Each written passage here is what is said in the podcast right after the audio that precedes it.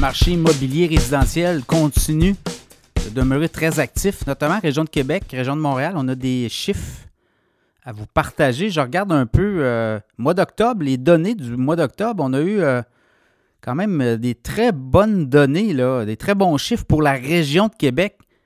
Les transactions en hausse de 14% donc le mois d'octobre 2023 par rapport à octobre 2022, là, voyez-vous. 729 transactions dans la région de Québec au niveau euh, unifamilial, copropriété et multiplex. Donc, ça fait en sorte que oui, les acheteurs sont au rendez-vous, mais euh, vous regardez les inventaires aussi. Là. Il y a un petit peu de hausse d'inventaire, mais pas beaucoup. Par rapport à ce qui était avant pandémie, on parlait d'à peu près 5000 maisons disponibles, produits, maisons, condos multiplex. Puis là, on est à 3000 à peu près. Donc, vous voyez, là, c'est très serré et il y a des acheteurs qui semblent être pris pas mal tous dans la même euh, situation, c'est-à-dire que les hausses de coûts d'emprunt ben, limitent un peu les produits qu'ils peuvent acheter. Mais quand même, je regarde dans l'unifamilial, hausse de 1% des prix des maisons à Québec, des prix médians, là, 350 000 C'était 345 500 l'an dernier, pareille date. Dans le cas des condos, les prix sont en hausse de 4% Les gens se rabattent beaucoup sur les condos actuellement. Donc, 249 000 prix médians.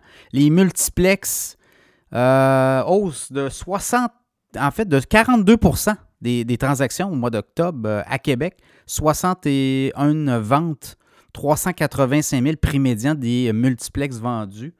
Donc, ça, c'est baisse de 9% Donc, vous voyez, là, dans le multiplex, euh, la, forte hausse des coûts d'emprunt, ça va faire en sorte qu'il y a des gens qui doivent vendre rapidement leur immeuble. Et là, on le voit, les, les prix sont à la baisse. 385 000 prix médian pour un multiplex dans la région de Québec, 2 à 5 logements versus 425 000 l'an dernier. Donc, vous voyez, ça joue dur à ce niveau-là. De côté de Montréal, ben, les transactions, voyez-vous, la baisse de 2% notamment.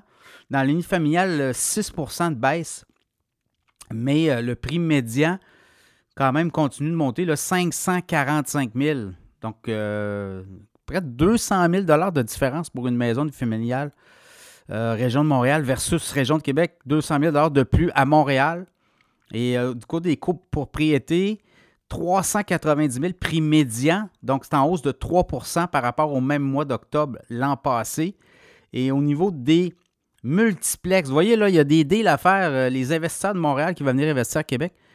les multiplex, prix médian, 735 000 en hausse de 5 côté de Québec, c'est 385 000, donc euh, presque la moitié du prix. Donc, vous avez pour un immeuble comparable à Québec, vous en deux pour un. Donc, ça peut être intéressant de venir magasiner à Québec pour les gens de Montréal. je dis ça, je dis rien. Donc, c'est un peu ça. Je regarde euh, le nombre de transactions totales depuis le début de l'année, le cumul, c'est 5% euh, de moins, mais 5% de 2,7 milliards, ça paraît. C'est 2,6 milliards en 2023 les 10 premiers mois de l'année, 2,6 milliards de ventes dans la région de Québec par rapport à 2,7 milliards. Donc, c'est euh, quand même 100 millions de moins. Puis dans la région de Montréal, c'est 17% de baisse au niveau des volumes de vente total euh, depuis le début de l'année, des 10 premiers mois. Donc 18,2 milliards versus 22 milliards, 21,96, donc près de 22 milliards. Donc c'est 17% de moins en termes de transactions. C'est un peu ça. Donc, on le voit, région de Québec, je ne dis pas que ça plie à Montréal nécessairement, là, mais euh, du côté de Québec, ça résiste beaucoup. Oui, le nombre de transactions en hausse de 14% Montréal, euh, c'est moins 2. Donc, vous voyez, ça ralentit. Quand même, il y a quand même un volume. Là. Euh, on parle quand même de 2675 transactions. Pas tellement une grande différence par rapport au mois d'octobre. C'est 2% de moins.